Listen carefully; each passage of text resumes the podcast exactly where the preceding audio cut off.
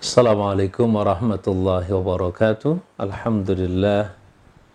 Nahmaduhu wa nasta'inuhu wa nastahdihi wa nastaghfiruh wa na'udhu billahi min syururi anfusina wa sayyiati a'malina man yahdillahu fala mudilla lahu wa man yudlil fala hadiyalah. Asyhadu an la ilaha illallah wahdahu la syarika lah wa asyhadu anna Muhammadan 'abduhu wa rasuluh la nabiyya ba'da. اللهم صل وسلم وبارك على سيدنا وحبيبنا وشفيعنا ومولانا محمد. محمد القدوات الحسنة وعلى آله وصحبه ومواله وبعد. قال الله تعالى أعوذ بالله من الشيطان الرجيم. بسم الله الرحمن الرحيم. يا أيها الذين آمنوا اتقوا الله حق تقاته ولا تموتن إلا وأنتم مسلمون. وقال لقد كان لكم في رسول الله أسوة حسنة لمن كان يرجو الله واليوم الآخر وذكر الله كثيرا. صدق الله العظيم. عباد الله أوصي نفسي وإياكم بتقوى الله فقد فاز المتقون. Alhamdulillah wa syukurillah pemirsa dan pendengar iDream Radio dan juga pemirsa iDream TV yang saya muliakan, saya hormati. Ahabbakumullahu jami'an mudah-mudahan semuanya dicintai Allah Subhanahu wa taala dan pada situasi yang sangat-sangat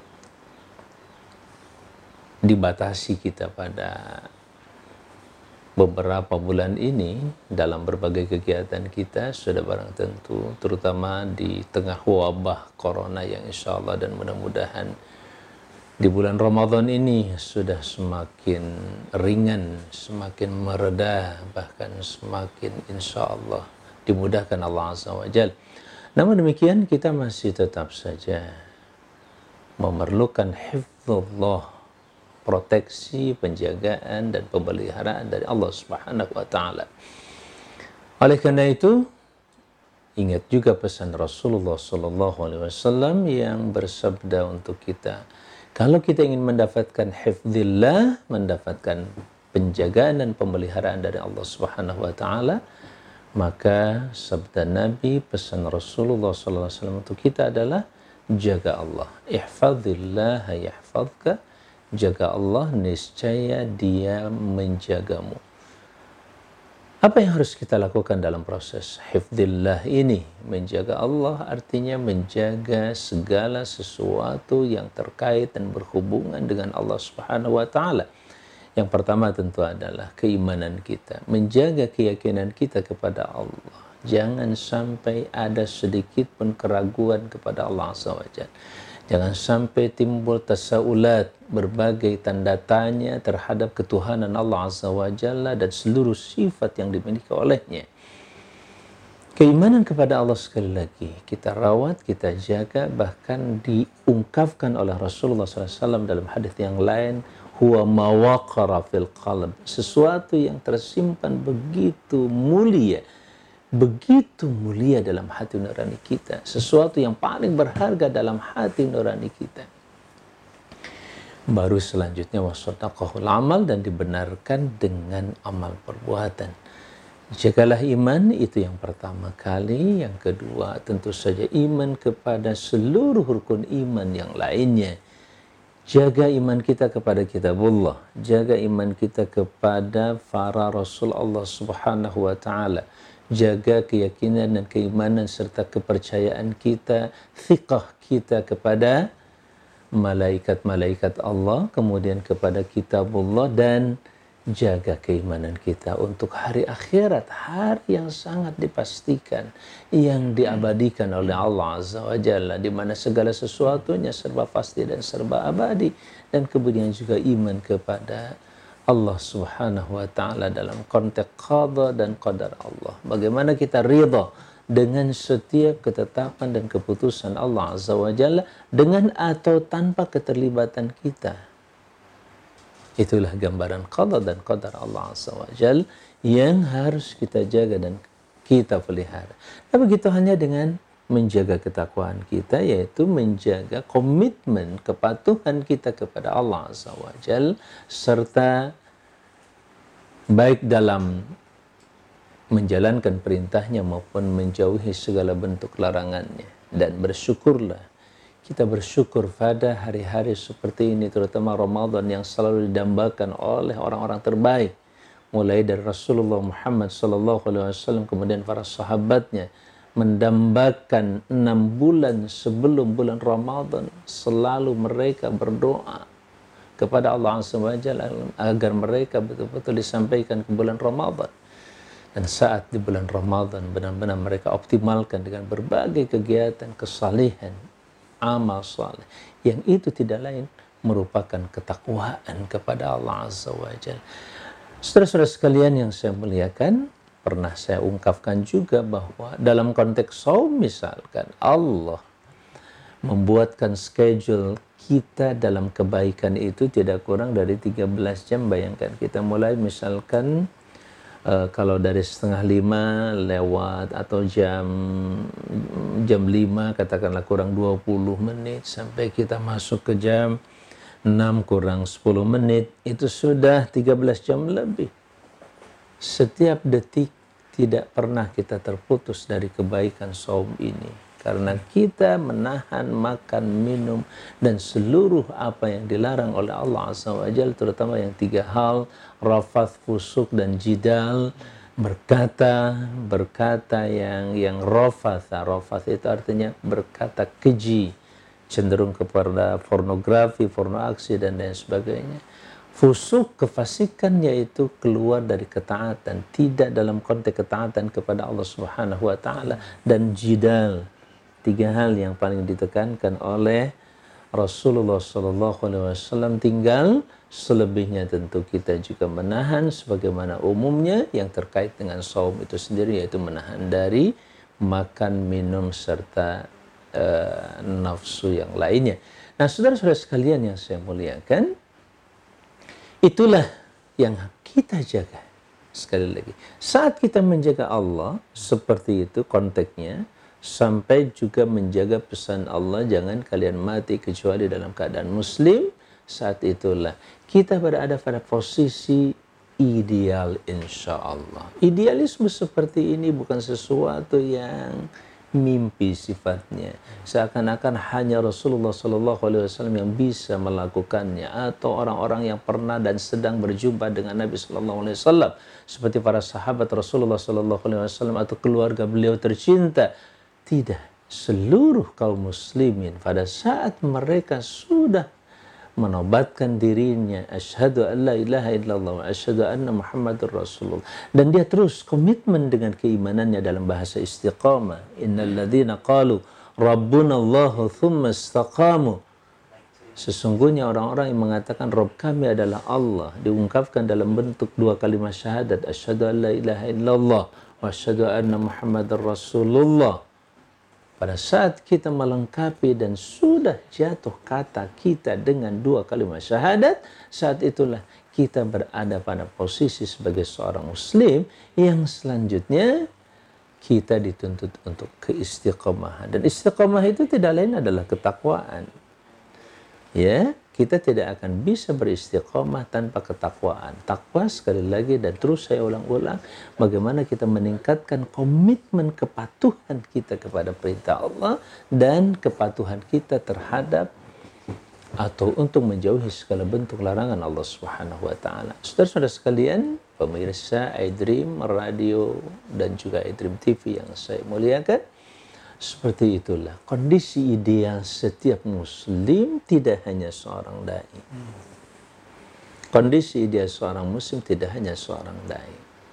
Sekali lagi saya akan mengurut dari mana ya dari dari, dari bawah kira-kira gitu.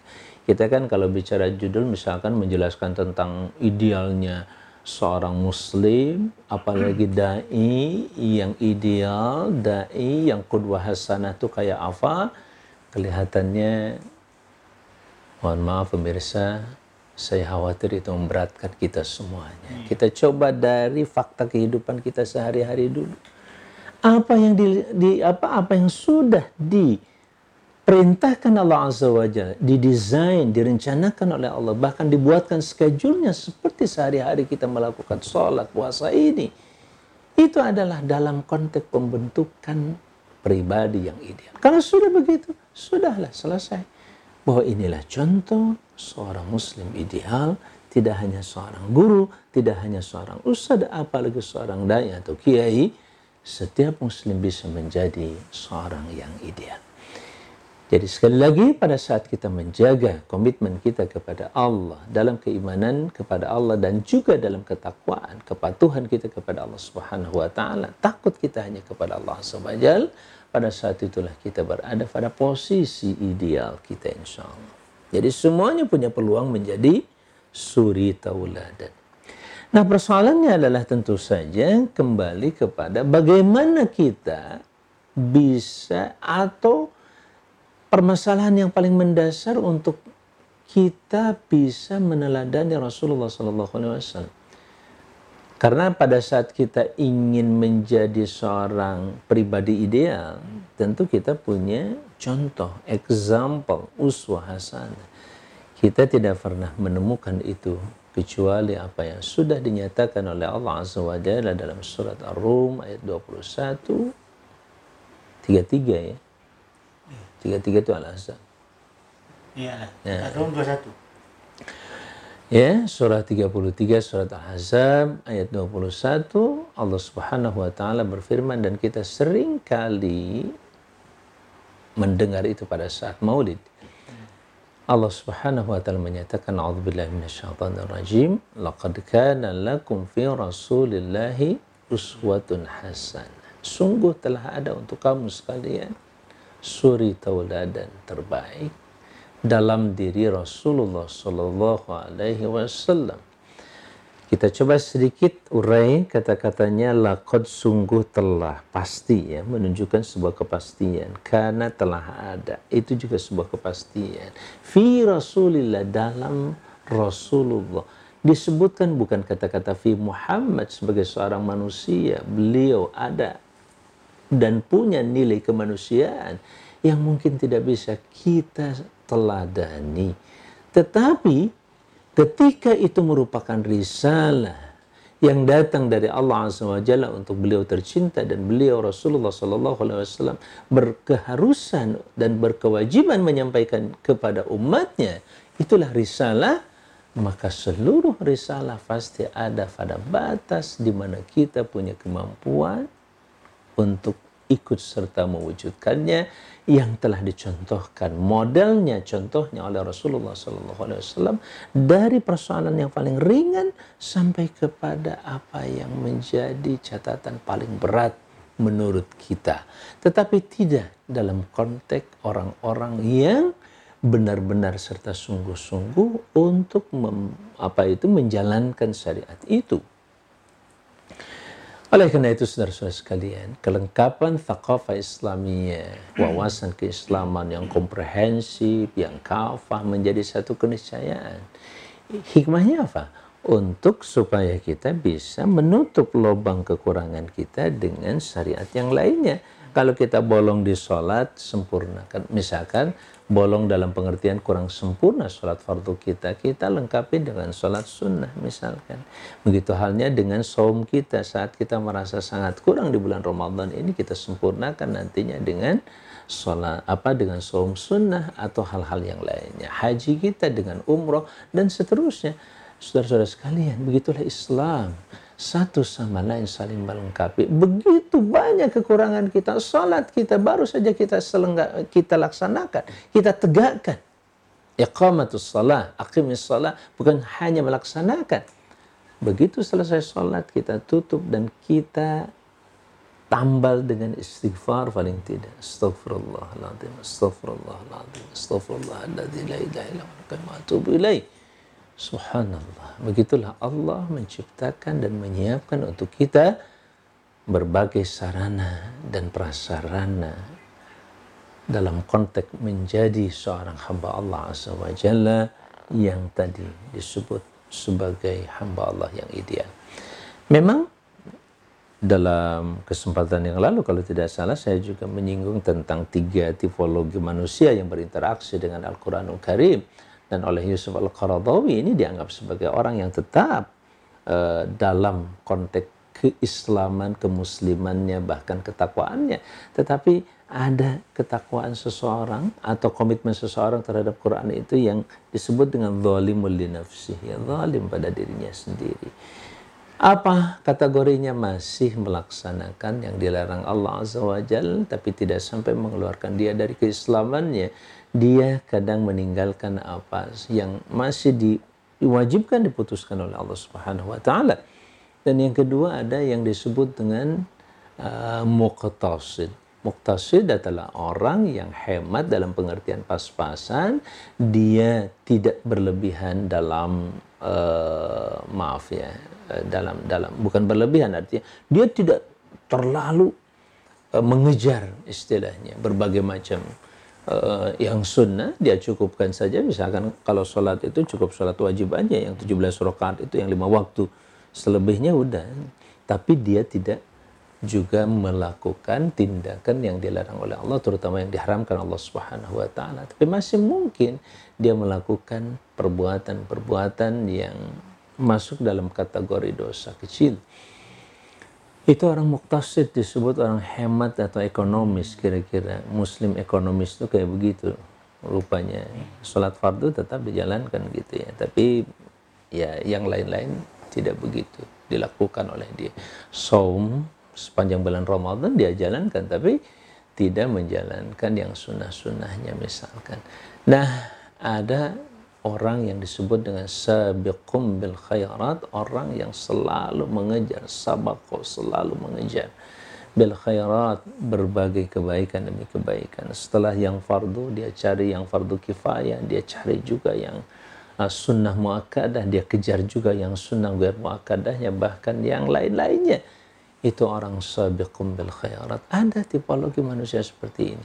Namun demikian saudara-saudara sekalian Islam sekali lagi saling menutup satu sama lain. Kekurangan-kekurangan kita bisa ditutup. Misalkan kekurangan kita yang lain bisa ditutup dengan zikrullah. Sebagaimana seorang sahabat bertanya, Ya Rasulullah sallallahu alaihi wasallam, Inna syara'i al-Islam qad kathurat. Syariat Islam ini sudah mulai banyak banget.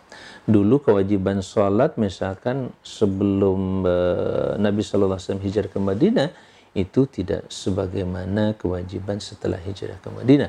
Begitu hanya dengan kewajiban yang lain. Saum juga baru diberlakukan di Madinah. Semakin banyak syariat itu. Ada seorang sahabat mengeluh, ya Rasulullah, syariat Islam sudah mulai banyak banget ya, yang harus aku lakukan ini, itu, dan seterusnya. Tunjukkan padaku sesuatu yang saya pegang teguh ya Rasulullah.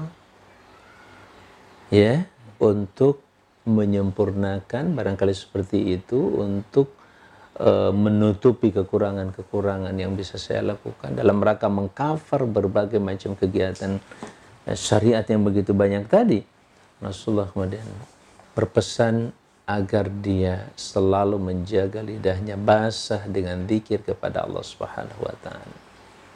Inilah tadi saya katakan betapa pentingnya kita memahami Islam yang kafah, yang komprehensif itu supaya pada saat kita lolos dari yang satu, masuk kepada yang lain, lepas dari yang satu, terikat oleh yang lain. Hadirin sekalian, hamba-hamba Allah, sekali lagi itulah model muslim ideal.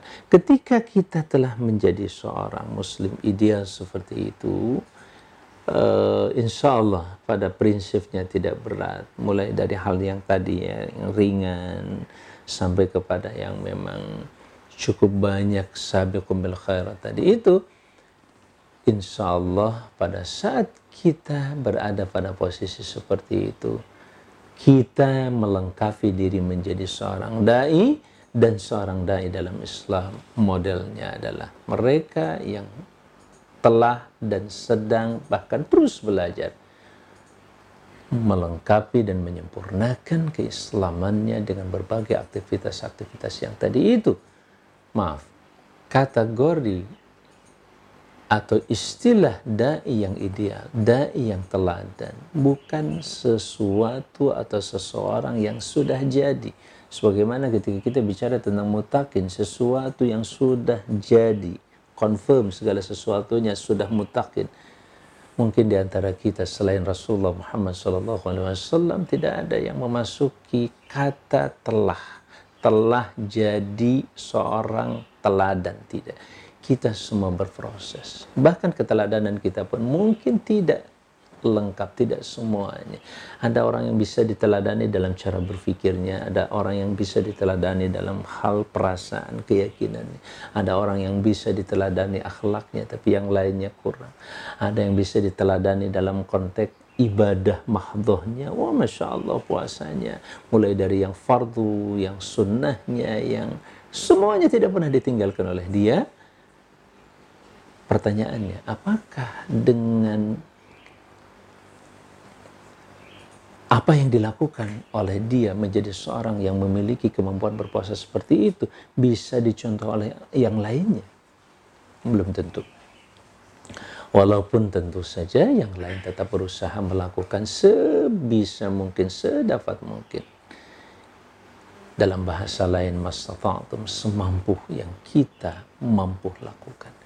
Seperti itulah gambaran. Saya ingin memberikan semacam apa ya frame pemahaman bahwa keteladanan ada pada kondisi yang sangat-sangat normal dalam Islam. Bukan seseorang atau sesuatu yang sifatnya wah dan tidak bisa dicontoh atau kemudian tidak bisa dijalankan oleh kita. Terakhir saya sampaikan untuk siapakah atau ketika kita melihat Nabi Muhammad SAW adalah model yang sangat baik dan terbaik dalam berbagai hal. Sebagai pribadi, sebagai seorang ayah, sebagai seorang pedagang, sebagai seorang suami, sebagai seorang pemimpin dalam sebuah kepemimpinan sebuah negara, negara Madinah Munawwarah. Semua telah disiapkan oleh Allah dengan bahasa laqad kana lakum fi Rasulillah uswatun hasanah. Di situ ada penjelasan untuk siapakah Artinya siapa sajakah yang bisa meneladani Rasulullah sallallahu alaihi wasallam? Dengan kata lain, sekali lagi saya ingin sedikit simpulkan bahwa dai teladan itu sekali lagi hanya Rasulullah sallallahu alaihi wasallam. Selain beliau tercinta, kelihatannya belum ada yang sampai sederajat dengan beliau tercinta pasti itu tetapi yang menjalankan berbagai macam aktivitas, kegiatan, ibadah, dakwah, tarbiyah dan lain sebagainya yang mencontoh meneladani beliau tercinta itu adalah hak dan kewajiban daripada seluruh umatnya. Maka tidak ada satu pun di antara kita yang dikecualikan. Persoalannya seberapa jauh kita umatnya siapa pun orangnya dai kiai ustad atau seorang guru murabbi murabbi mutarabbi mutarabbi dan lain sebagainya misalkan yang mampu menjalankan itu semuanya. Semuanya dalam proses seperti itu sekali lagi. Selain Nabi hanya Nabi Muhammad SAW yang dinobatkan sebagai uswatun hasanah sebagaimana juga Nabi Allah Ibrahim alaihissalam dinobatkan dalam bahasa dan kata uswatun hasanah memang dalam Quran disebutkan uswah itu paling tidak dalam tiga ayat tadi itu. Yang satu di dalam uh, tadi surah uh, 33 ayat 21 dan satunya lagi di dalam surah 60. Nah, saudara-saudara sekalian yang saya muliakan, sekali lagi uswatun hasanah sudah ada modelnya, contohnya saya tidak berani untuk uh, memunculkan selain Rasulullah SAW sebagai uh, model dalam kepribadian dakwah ini. Uh, bahkan kalau bicara kualitas sudah barang tentu kualitas Nabi Ibrahim alaihissalam itu walaupun dia sendirian tapi Allah ungkapkan dengan bahasa ummah. Inna Ibrahim kana ummatan. Sungguh Ibrahim itu adalah ummah. Apakah satu bangsa? Tidak tapi satu orang tapi kualitasnya seperti satu umat, satu bangsa, kualitasnya, pengaruhnya. Dan memang di situlah arti dari sebuah kepemimpinan berada pada takfir, pengaruhnya terhadap masyarakat maupun umatnya. Saudara-saudara sekalian, sekali lagi saya akan lanjutkan dengan untuk siapakah atau ini yang paling penting, siapa saja yang bisa meneladani beliau tercinta. Saya siapa pun bisa dengan tiga syarat. Jelas dalam ayat itu begitu simpel, sederhana, tinggal kita coba kuatkan liman kana yarjullaha wal yawmal akhir wa dzakarallaha katsira. Jadi yang kalau boleh saya balik gitu ya temanya dengan bagaimana meneladani suri tauladan terbaik dalam dakwah Islam ya misalkan bagaimana meneladani iya. Ya kalau kita menjadi suri tauladan itu sudah menjadi sebuah keniscayaan. Tetapi prosesnya bagaimana? Proses untuk meneladani itu yang paling penting siapa pun. Pertama kita lihat Nabi Muhammad SAW jelas sosok yang paling ideal hanya beliau tercinta. Selain itu tentu kita boleh mencontoh yang lain-lain tidak ada masalah tapi yang terpenting sekali lagi adalah bagaimana cara meneladaninya tiga hal tadi yang pertama ar-raja ar-raja yarjullaha ar-raja. Kita harus memiliki dan menguatkan harapan. Tempoh hari pernah saya sampaikan juga kalau tidak salah dan sering dalam berbagai forum saya sampaikan juga bahwa harapan itu muncul dari satu keyakinan. Semakin kuat keyakinan kita, semakin kuat harapan kita. Saya yakin di sini saya dapat duit, maka di sini saya dapat harapan yang cukup kuat untuk ada di sini. Misalkan kan begitu. Saya yakin perusahaan ini bisa menggaji saya dan bisa memenuhi berbagai kebutuhan saya. Dengan keyakinan itulah kemudian saya mendaftar terikat menjadi seorang karyawan dan dengan keyakinan itu pun saya punya harapan padahal belum digaji tapi saya punya harapan dengan harapan itu saya masuk kerja sehari dua hari sampai 30 hari baru digaji apa bekal utamanya di situ harapan tadi, roja, ekspektasi atau hope. Kita punya hope, kita punya roja. Nah, saudara-saudara sekalian, semakin kuat keyakinan kita, maka semakin kuat roja kita, harapan kita. Harapan apa? Harapan satu-satunya yang dimiliki oleh Rasulullah SAW adalah Allah SWT. Seluruh ibadah sholat ke sholat, Jumat ke Jumat, Ramadan ke Ramadan, Umrah ke Umrah. Seluruhnya terkonsentrasi dan terfokus untuk mewujudkan harapan kita kepada Allah. Yarjullah hanya berharap Allah saja. Makanya Rasulullah Shallallahu Alaihi Wasallam begitu sering pula mengingatkan kepada kita dalam komitmen ibadah kita khususnya di dalam bulan Ramadan itu misalkan mensoma Ramadan kemudian man qama Ramadan siapa yang berpuasa di bulan Ramadan siapa yang qama bangun malam di bulan Ramadan menghidupkan malam Ramadan dengan sholat tarawih dan sholat tahajud. Begitu halnya dengan yang lain-lainnya.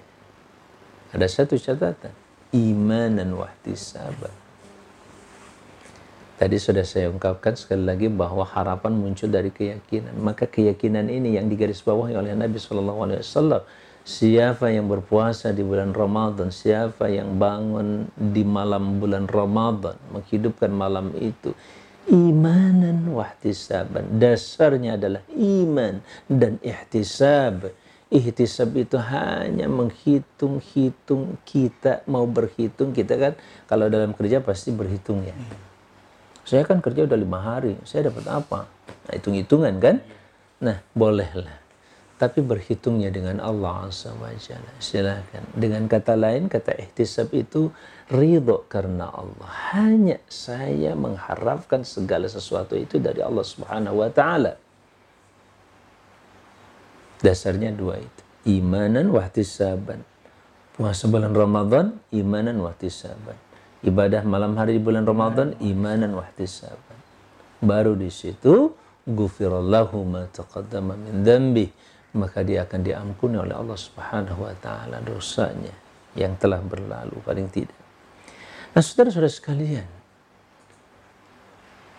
setiap konsep Islam yang muncul dari kata demi kata itulah yang kemudian kita tadaburkan, kita renungkan, kita internalisasikan ke dalam. Itu kata iman dan wahtisaban. Itu gimana bentuknya ya Allah? Saya pahami dari buku begini, tapi apa yang saya alami? Untuk pengalaman inilah kita minta pada Allah Azza wa Jal. Rabbi zidni ilma. Ya Allah tambahkan aku ilmu Bahkan bisa juga dengan kita mengucapkan dan berdoa, Rabbi zidni imanan wa ihtisaban wa ilma. Ya Allah, tambahkan aku selalu keimanan, ihtisab dan ilmu ya Allah. Kepada siapa?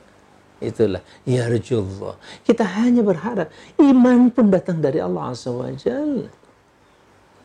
takwa juga semua atas kehendak Allah Azza wa tanpa kekuatan dari Allah la haula wala quwata illa billah.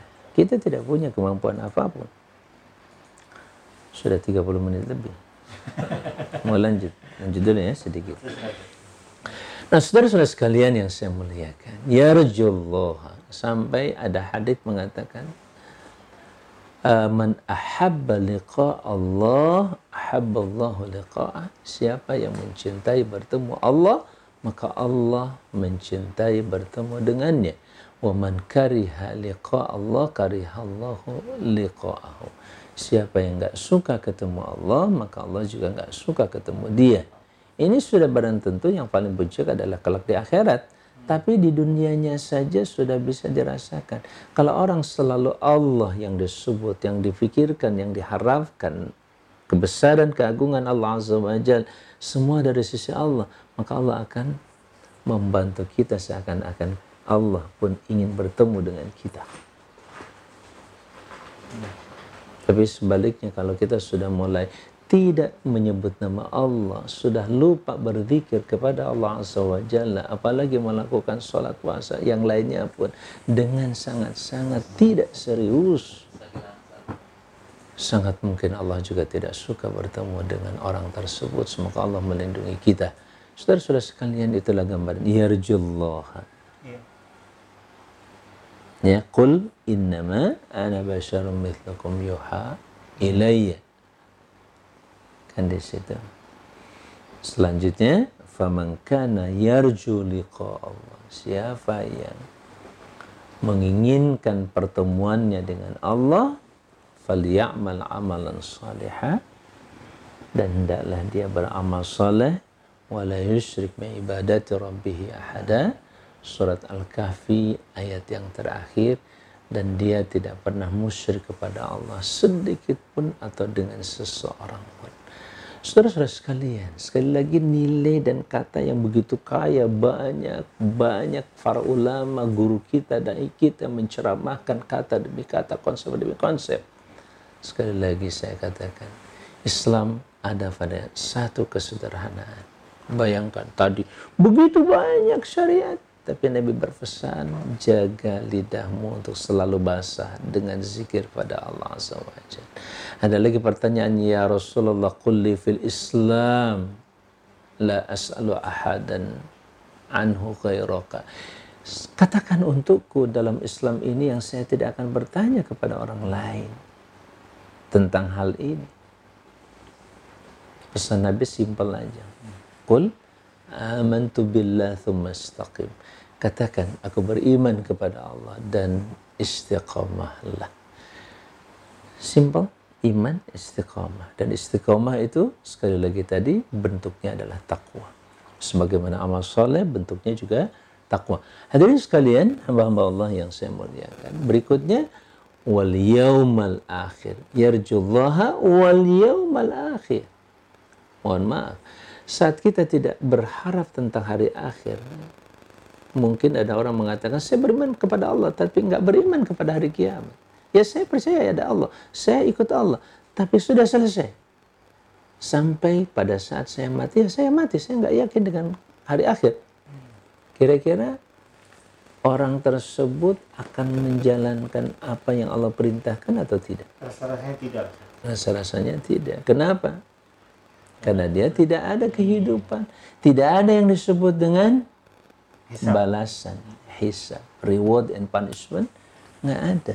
Makanya ayat yang dimunculkan tentang hari kiamat di dalam surah Al-Fatihah yang kita baca setiap rakaat salat Maliki Yaumiddin disebut dengan Yaumiddin, hari pembalasan. Hari kiamat itu adalah hari pembalasan, bukan hanya hari berakhir. Selesai sudah seluruh kehidupan di dunia. Porak-poranda, hancur, luluh lantak. Selesai? Tidak. Kehidupan selanjutnya ada pada Yaumiddin, hari pembalasan. Yaumul jaza, itu juga memiliki korelasi antara adin yang disebut agama dengan adin pembalasan. Karena agama menjamin balasan itu. Tanpa agama tidak ada jaminan dengan pembalasan yang sesungguhnya. Semua yang ada kebohongan. Hadirin sekalian yang saya muliakan, wal yaumal akhir sekali lagi penting Sebab apa yang kita lakukan seluruhnya akan diperhitungkan. Semuanya akan dimintai pertanggungjawaban. Thumma latus'alunna yawmaidin 'anil na'im. Nah, ketika kita memperkuat harapan ini, di situlah kemudian kita pasti akan mencari siapa dong yang sudah benar-benar mampu bertemu dengan Allah. Rasulullah Muhammad SAW dan orang-orang yang mengikuti jejak beliau tercinta dari kalangan sahabat, tabi'in, apa para para ulama sebagai warathatul anbiya, para dai dan orang-orang yang selalu mengajak ke jalan Allah Subhanahu wa taala. Yang terakhir, wa dzakarallaha katsiran.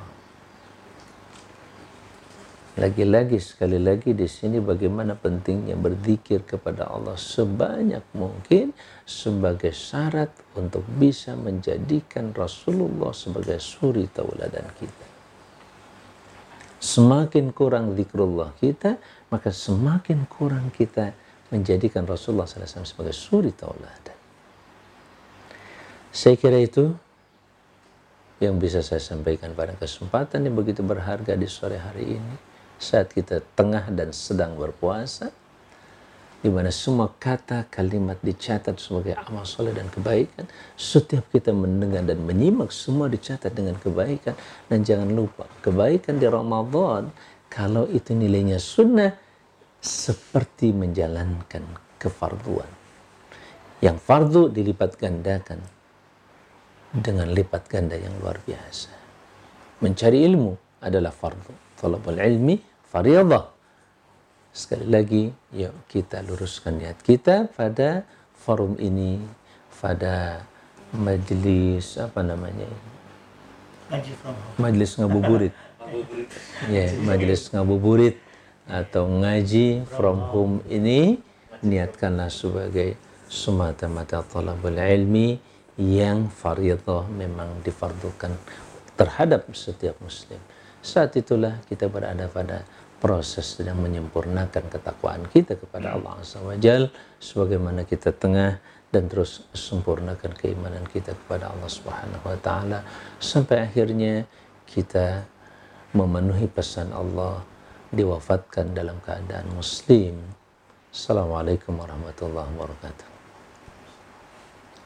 Waalaikumsalam warahmatullahi wabarakatuh. Jazakallah khair Ustaz atas kupasan dan ulasan antum terkait dengan tema kita pada hari ini yaitu uh, membentuk uh, uh, karakter dari teladan. Tapi seperti mana yang telah uh, diuraikan oleh uh, tadi bahwa pada dasarnya uh, yang benar-benar bisa menjadi teladan dalam uh, dakwah adalah Rasulullah SAW saja. Adapun kita uh, adalah bagaimana berusaha untuk apa namanya men, uh, meneladani Rasulullah SAW dan dari Ustaz sudah menerangkan uh, bahwa tersebut mengerucut kepada tiga hal. Yang pertama adalah uh, bagaimana membangun uh, roja atau harapan kepada Allah Subhanahu Wa Taala. Dan meyakini seyakin yakinnya adanya yaumul hisab akhirat. Kemudian melazimkan diri dengan uh, melaksanakan zikrul atau Allah Subhanahu Wa Taala. Mudah-mudahan ini menjadi hal yang bisa kita terapkan dalam kehidupan kita sehingga kemudian uh, perlahan tetapi pasti kita bisa mengikuti Rasulullah SAW di dalam uh, menjalankan tugas-tugas dakwah kita nah, di dalam kehidupan kita sehari-hari. Baik Ustaz, uh, ini menarik terkait dengan apa yang sudah antum uh, uraikan. Nah, uh, mungkin uh, secara pribadi Ustaz, saya ada ada persoalan, ada pertanyaan tentang uh, bagaimana sih uh, kiprah kita sebagai seorang dai di dalam kehidupan sehari-hari. Uh, di tengah sekarang uh, apa namanya apa yang disebut dengan viral Ustaz, kemudian popularitas, popularitas Ustaz ya. Nah itu kan kita tidak menutup mata adanya dai-dai yang viral, dai-dai yang ngetop, ngepop Ustaz. Ya. Nah kira-kira ini kalau dikaitkan dengan bagaimana membangun keikhlasan karena yeah. nama amal niat gitu kan segala sesuatu itu dasarnya nah, bagi seorang dai tentu ada tantangan juga gitu. Nah kira-kira bagaimana kiat-kiat itu untuk membangun uh, keikhlasan uh, di dalam berdakwah sehingga semuanya berujung kepada lillahi ta'ala. Baik uh, pemirsa yang saya muliakan dakwah memang suatu aktivitas yang sangat-sangat interaktif ya. Di mana kita begitu sering dan begitu intens uh, bertemu dengan orang-orang yang kita dakwahi. Yeah. Sudah barang tentu yang disampaikan dalam dakwah pun sesuatu yang sangat luar biasa, ideal, mulia, agung. Tidak ada dalam bahasa dakwah itu yang mengandung unsur-unsur yang dibenci oleh orang lain. Kecuali mereka yang mungkin hatinya tidak mau diganggu karena dia sibuk dengan penyakit hati itu sendiri. Semoga Allah melindungi kita. Tapi prinsipnya siapa pun manusianya yang menghendaki kebaikan itu pasti akan cocok dengan yang didakwakan oleh Islam. Siapa pun sekali lagi dan apa pun yang disampaikan terkait dengan keislaman ini. Nah saudara-saudara sekalian yang saya muliakan, sudah barang tentu di situlah akan terjadi berbagai permasalahan. Kendala demi kendala, popularitas tadi, kemudian yang lain sebagainya Itulah kenapa saya katakan suri tauladan terbaik itu hanya Nabi Muhammad SAW. Contoh yang paling sempurna. Dan kita lihat saja bagaimana Nabi. Nabi SAW tidak ada cerita seperti dulu dalam dunia pesantren. Misalkan saya pernah mengalami ada seorang uh, kakak kelas saja ya, senior di iya. pesantren itu ketika ditanya kenapa nggak sholat berjamaah. Dia mengatakan atau kata teman saya, wah dia uh, nggak mau berjamaah karena sholat itu banyak dilihat oleh orang lain. Dia takut ria misalkan. Ya. Nah, kalau standarnya seperti itu, jelas kita ya di satu sisi kelihatannya benar gitu. Iya. Karena ria itu sendiri merupakan asyirkul asgar, kemusyrikan yang paling kecil yang sangat membahayakan. Kalau orang sudah ria hanya ingin dilihat, dipandang orang lain, semata tidak ada di situ kata Allah di dalamnya. Dia sangat menginginkan segala sesuatunya. Itu adalah selain Allah Azza wa Jalla tapi dia menjalankan apa yang diperintahkan Allah. Tapi niat yang bukan karena Allah. Jelas itu sudah merupakan suatu kemusyrikan di situ saja. Sehingga masuk dalam kategori ria kemudian ditinggalkan sholat yang oleh Nabi Shallallahu Alaihi Wasallam selalu ditekuni dan tidak pernah ditinggalkan yaitu sholat jamaah hmm. jelas sekali bertentangan yeah. oh kalau begitu memahami kata ria salah Okay. Ya, bukan dengan cara seperti itu. Persoalan ria adalah persoalan hati nurani. Hanya dia yang tahu Allah tentu saja sesudah Allah Subhanahu wa taala. Apakah saya melakukannya karena Allah atau bukan? Maka bukan kewajiban kita untuk mengorek apa yang ada dalam hati seseorang. Hmm. Sehingga dalam bahasa lain nahnu nahkum bil kita menghukumi yang zahir. Hmm bahwa kemudian ada dhon tetap kita kembangkan husnul dhon kepada sesama muslim hmm. dai kiai ajengan semuanya kita husnul dhon kepada mereka sambil tolong doakan mereka. Allahumma ya Allah ketika saya menyimak satu ceramah hebat dahsyat luar biasa hati saya cuma mengatakan Allahumma ya Allah terimalah apa yang dia katakan. Ikhlaskan hatinya ya Allah. Ampuni kalau dia bukan karena engkau ya Allah. Walaupun tidak selamanya tetapi seperti itulah, apalagi ketika saya begitu sayang kepada seorang dai misalkan, pada saat dia, dia berdakwah dengan pengaruhnya yang luar biasa dahsyat, yeah. doakan dia. Ya Allah, jangan jangan judge dia, jangan hukumi dia. Wah, dia mau pengen populer gitu. Iya. Tidak, bukan kewajiban dan keharusan kita untuk melakukan hal seperti itu. Sekali lagi, persoalan itu adalah persoalan hati nurani. Kembalikan kepada Allah SWT, doakan dia dan kita mohon kalau misalkan suatu saat berinteraksi dengan beliau bisa tanya jawab, bisa ngobrol, ya mungkin kita bisa ungkapkan uh, Ustaz ya semoga Ustaz selalu dalam keikhlasan karena Allah SWT itulah doa yang terbaik untuk saudara-saudara kita yang berdakwah di jalan Allah Subhanahu wa taala. Baik, Ustaz. Jadi uh, kita tidak boleh menjudge ya. Nah, terkait Judge dengan, bukan, ya. apalagi persoalan hati nurani terkait dengan hati seseorang ya. kita nggak pernah tahu. Ya tapi yang ada adalah kita doakan mereka kalau kita ingin mengingatkan mereka ya kita mengingatkan dengan cara yang baik Syukur Ustaz uh, atas jawaban tadi. Nah ini pertanyaan kedua Ustaz uh, terkait dengan biasalah namanya manusia kan Ustaz ya. Walaupun apalagi kita adalah bukan nabi dan bukan rasul, kita ada satu yang disebut dengan sifat malas. Nah, kadang-kadang hmm. semangat kita untuk berdakwah itu naik, ada kalanya kita turun gitu kan apalagi kalau kita sedang menghadapi masalah tentu itu juga berdampak kepada dakwah. Nah kira-kira menyiasati rasa malas ini bagaimana Ustaz?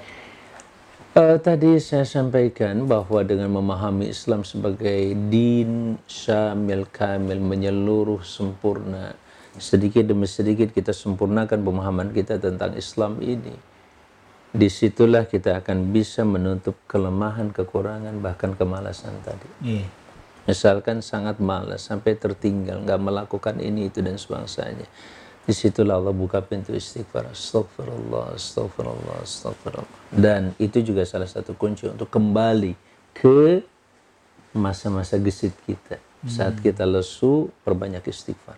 Astagfirullah astagfirullah kenapa karena kelesuan salah satunya datang dari dosa dan kesalahan yang pernah kita lakukan istighfar aja perbanyak Makanya setiap melakukan tindakan perbuatan sekeji apa pun misalkan wa idza fa'alu fahishatan aw dzalamu anfusahum dzakarullah fastaghfaru lidzunubihim. Dua, zikir istighfar. Zikrullah dengan lisan, zikrullah dengan hati nurani, internalisasikan nilai itu dalam hati, yakini sepenuhnya. Kita sedang belajar beriman kepada Allah. Itu kata yang terakhir saya bisa ungkapkan. Dari sekian lama perjalanan saya menjadi muslim Wallahu alam apa yang pernah saya lakukan dahulu dosa, kesalahan dan sebangsanya. Maka saya katakan dan saya sampaikan hari ini saya kembali belajar menjadi muslim yang baik kembali saya belajar beriman yang benar yang baik itu kayak apa? Kembali menjadi seorang pembelajar tentang takwa itu apa yang sebenarnya? Ternyata sholat yang sudah mungkin sekian ratus rakaat sekian ribu rakaat pernah saya lakukan. Allah alam. Ruku saya sudah benar atau belum? Itu penting. Kita punya perasaan itu tetapi husnudon kita yakin Allah pun akan menerima amal soleh kita. Dua saat kita lesu saat kita lemah dengan dua hal cepat dikir ingat pada Allah langsung aja lakukan terutama dengan istighfar zikrullah biljanan dengan hati dan uh, dengan abdan anggota yeah. tubuh kita semalas-malas kita paksakan Hmm. Karena takwa akan mengcover keimanan, menyempurnakan iman, yeah. dan iman akan melengkapi serta menyempurnakan ketakwaan kita. Hmm. Itu siklus. Makanya semalas-malas pun paksakan Paksa. untuk melakukan sesuatu yang Allah perintahkan dan menjauhi yang Allah larang. Paksa sedapat mungkin. Insya Allah Allah akan ajarkan pada kita sesuatu yang baru tentang ketakwaan itu sendiri. Hmm. Baik, Ustaz. Nah, jadi memang uh, bagi Anda yang memang berkiprah dalam dunia dakwah, nah, ketika rasa malas itu muncul, maka yang pertama dari saya istighfar, istighfar, istighfar, istighfar, ya. istighfar sebanyak mungkin. Ya, lalu kemudian Karena tidak ada yang membuat kita lesu, lemah kecuali dosa. Hmm. Nah, jadi dosa itu melemahkan, makanya disiasati dengan minta ampun. Dan untuk amal paksakan. Nah ini dia. Nah, kunci segala sesuatu untuk menghilangkan kemalasan paksakan saja. Baik, ya Ustaz. Nah, kalau begini Ustaz. Uh, di dalam masyarakat memaksa itu, diri bukan berarti ya. kalau ada bahasa katanya kan katanya nggak boleh kalau terpaksa. Like diri nah itu juga perlu diluruskan pemahamannya. kalau dibahas tentu satu pelajaran Ah, lagi iya, nanti. iya. insya Allah. Berarti itu memaksakan dalam eh, arti yang positif Ustaz ya. Arti jelas yang kalau bukan- memaksa diri untuk kebaikan kebenaran Ah, sesuai dengan kemampuan dan tingkat kemampuan jelas menjadi satu keharusan kita insya Allah. Jadi itu ya sahabat tim sekalian eh, kita memaksakan diri dalam dalam konteks yang positif bukan yang negatif dan sesuai dengan aturan syariat tentunya. Nah Ustaz satu lagi kalau ya ini Ustaz di dalam masyarakat itu kan ada semacam stigma dai itu tidak boleh salah. Iya. Ya, kalau dai itu tidak salah mereka hilang kepercayaan. Nah kira-kira kita sebagai insan yang aktif dalam dunia dakwah menyikapinya seperti apa sih Ustaz? Ini yang eh, apa ya kita kita mungkin pernah mengalami ya tentang masalah Islam pemahaman Islam yang begitu luar biasa ideal. Termasuk pada saat membentuk pribadi dan kepribadian kita membentuk keluarga masyarakat. Seakan-akan keluarga yang kita bentuk pribadi yang kita bentuk adalah pribadi yang sangat luar biasa ideal tidak pernah salah tidak pernah eh, lemah dan seterusnya maka kembali saya katakan bagaimana Nabiullah Muhammad SAW dan keluarganya bahkan para sahabat dan masyarakat yang dibentuk di awal-awal dakwah dulu pernah kita mengupas tentang surah An-Nur di kalangan akhwat di majelis talim ibu-ibu waktu itu saya sampaikan waktu itu pada saat kita bicara tentang dakwah, tentang Islam, tentang kehidupan berjamaah yang islami. Seakan-akan kita ini berada pada satu lingkungan masyarakat yang tidak pernah salah. Tidak pernah terjadi kesalahan apa pun dalam masyarakat itu. Tapi pada saat kita melihat dan membuka sejarah sirah nabawiyah, bukan berarti kita mentolerir bahwa kesalahan itu wajar, bukan. Tapi ketika terjadi kesalahan itu, bagaimana solusinya? Itu terjadi di masa Nabi Shallallahu Alaihi Wasallam. Ada seorang wanita yang me- yang mengaku pada Nabi ya Rasulullah, saya telah berzina. Bagaimana mungkin tergambar dalam benak pikiran kita di masyarakat Rasulullah Shallallahu Alaihi Wasallam yang dekat dengan Nabi bersama Nabi bersama sahabi ya, ada seorang wanita yang kemudian mengaku dirinya berzina. Tapi kemudian akhirnya dia membuktikan dirinya dengan yang dituntut oleh Nabi Shallallahu Alaihi Wasallam. Kemudian sampai dia disuruh dulu apa diperintahkan dulu eh, menyelesaikan hamilnya gitu sampai melahirkan sampai anaknya pun sudah bisa makan baru diberikan hukuman dan ampunan yang Allah berikan luar biasa. Itu bisa mencukupi sekitar 40 keluarga yang ada di Madinah Munawwarah. Begitulah ketika Allah menerima ampunan seseorang. Nah, di situlah pentingnya tadi kembali kepada memahami dan memahamkan Islam secara komprehensif seluruh fakta dan buktinya dari zaman Nabi Shallallahu Alaihi Wasallam dan kepribadian Nabi serta keluarganya, baik buruknya, positif, negatifnya, fakta-faktanya, sampaikan dengan baik supaya kita punya sebuah gambaran objektif tentang namanya Muslim. Begitupun dalam pemahaman ayat-ayat. Ketika bicara tentang takwa, seakan-akan takwa itu orang yang nggak pernah sama sekali menjalankan apa orang yang yang yang selalu menjalankan perintah Allah tidak pernah meninggalkannya dan sama sekali tidak pernah melakukan yang dilarang Allah dan betul-betul konsisten. Ketika Allah menceritakan tentang takwa, maka Allah juga membuka bukan membuka peluang terjadinya, tapi kemungkinan kalau terjadi. Makanya bahasanya pun wa idza fa'alu dan apabila mereka melakukan. Solusinya apa? Itulah masyarakat manusia, kita bukan masyarakat malaikat sehingga penting kita memahami fakta-fakta objektif tentang manusia. Kelebihan kekurangannya kita pahami, kita muliakan dan kita terima dan kita apresiasi kelebihannya serta kebaikannya, sementara negatifnya kekurangannya kita pahami juga untuk kita posisikan secara proporsional untuk tidak disikapi dengan sikap yang berlebihan juga nantinya. Allah Gitu bukan? Ya betul Ustaz. Jadi memang eh, ya kita harus mengakui bahwa kita lepas tidak tidak lepas dari kesalahan tapi ketika berbuat salah sebagai seorang dai segera kembali kepada Allah dan minta ampun kepada Allah sehingga kemudian masyarakat juga jadi tahu uh, bahwa memang kesalahan itu tidaklah disengaja gitu Ustaz ya. Iya. Nah, sekarang ini Ustaz uh, yang yang satu juga saya ingin tahu adalah kalau berbicara membentuk dai Ustaz, apakah uh, bagaimana sih cara misalnya kita orang tua bisa pengen punya anak uh, biar jadi dai teladan gitu. Hmm. Apa yang bisa dilakukan oleh orang tua terkait dengan harapan itu, Ustaz? Uh, mungkin langkah-langkahnya apa harus masuk anaknya ke pesantren dulu atau gimana? Yang jelas saudara-saudara sekalian bahwa pertama pendidikan dalam Islam terhadap anak, keluarga dan juga lingkungan kita sama prinsipnya sama. Tidak ada target untuk jadi dai atau target untuk jadi seorang kiai, tidak untuk itu dulu, iya. tapi menjadi muslim dulu. Hmm. Kalau dia sudah kita bimbing menjadi muslim dan dia menjalankan perintah-perintah Allah secara patuh, kemudian juga dia pun sangat menjaga larangan-larangan Allah Azza wa Jalla. Ketika itulah dia sudah memiliki kepribadian sebagai pribadi yang baik kepribadian ini ya yang merupakan potensi yang sangat luar biasa untuk kemudian dia menjadi seorang dai. Ya, dai itu bukan pekerjaan ustadz, kiai, oh, ulama oh, gitu. saja. Dai itu ya pekerjaan setiap individu. Iya. Setiap orang itu kan harus ngajak. Betul.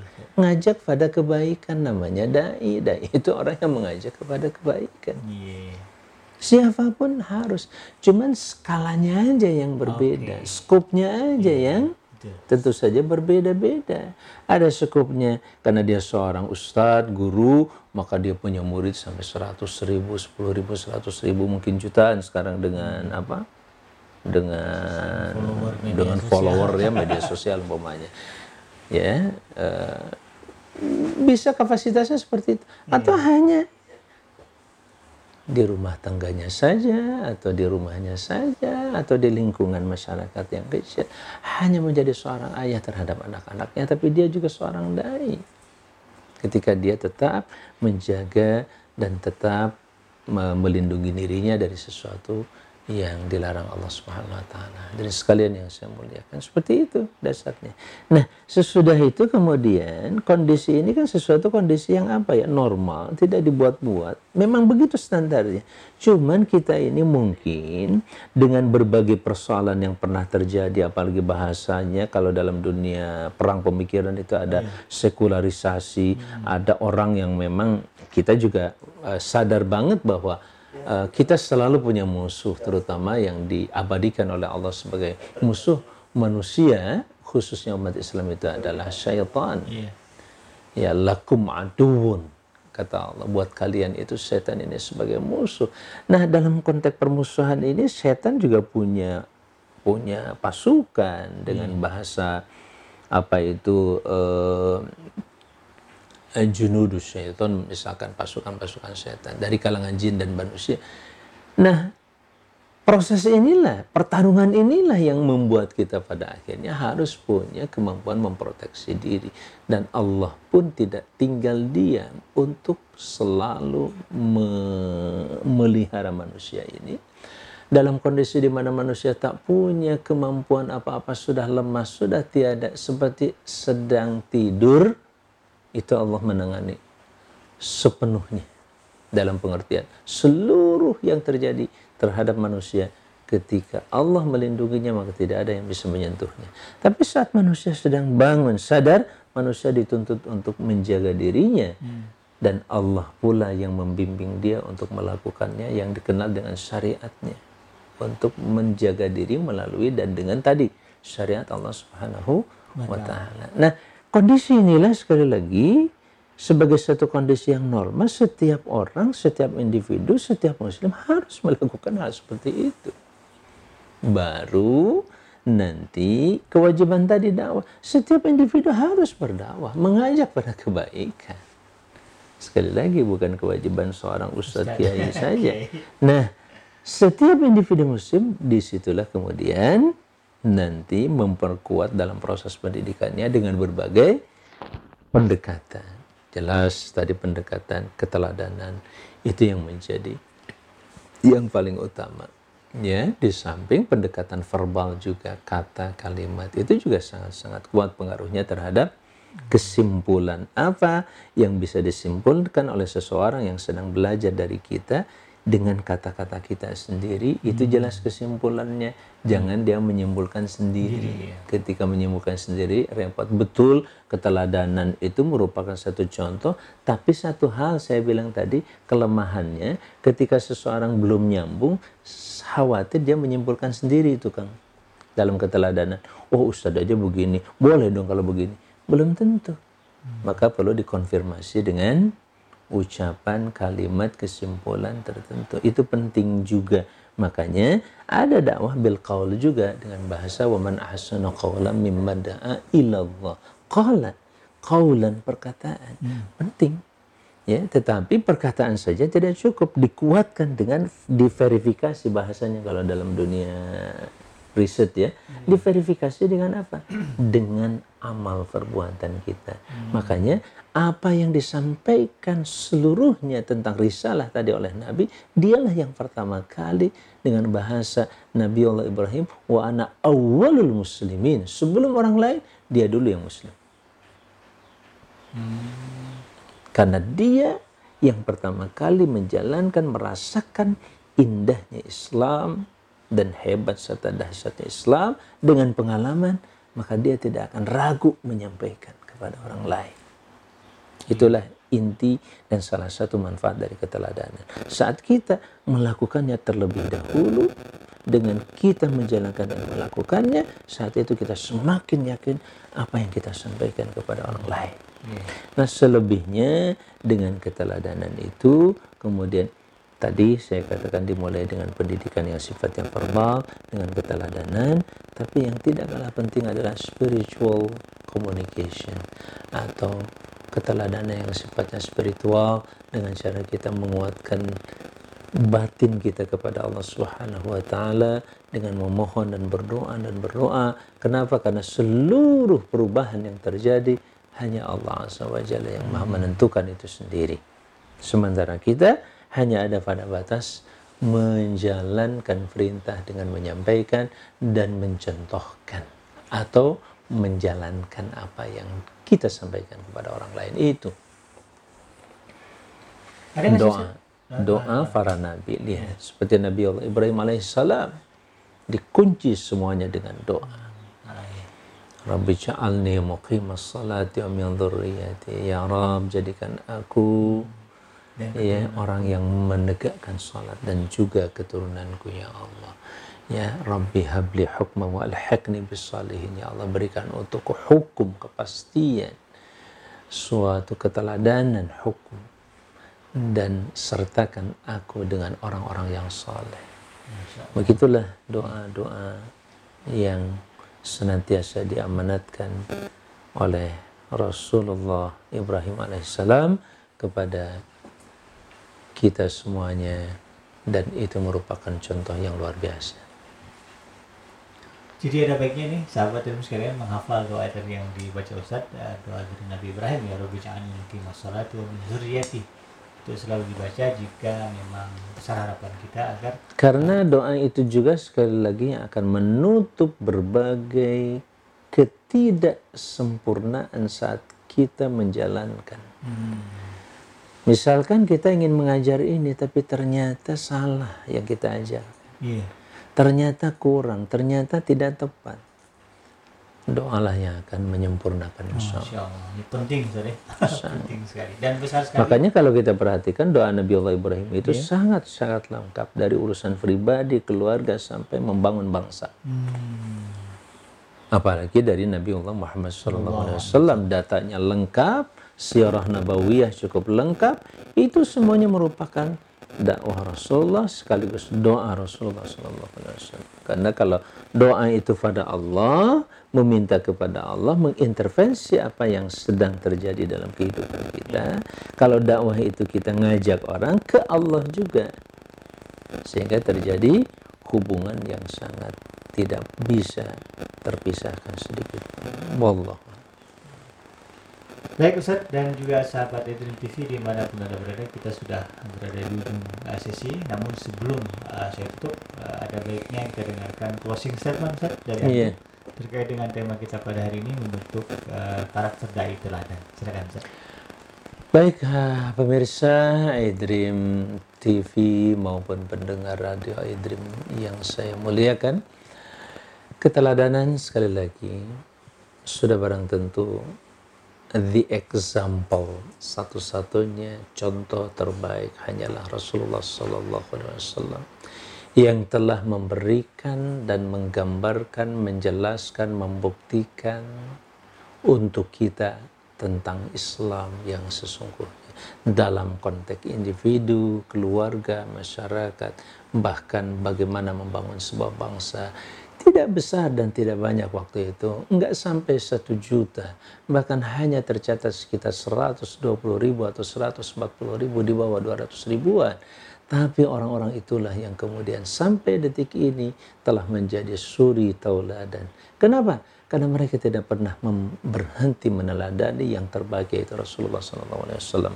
Oleh karena itu yang terpenting buat kita adalah bagaimana kita terus saja meneladani dan berusaha menyempurnakan proses meneladani Rasulullah SAW ini. Insya Allah saat itulah kita akan menjadi teladan. Bukan target kita dan bukan tujuan kita menjadi teladan. Tapi teruslah meneladani suri tauladan terbaik Nabi Allah Muhammad sallallahu alaihi wasallam. Assalamualaikum warahmatullahi wabarakatuh.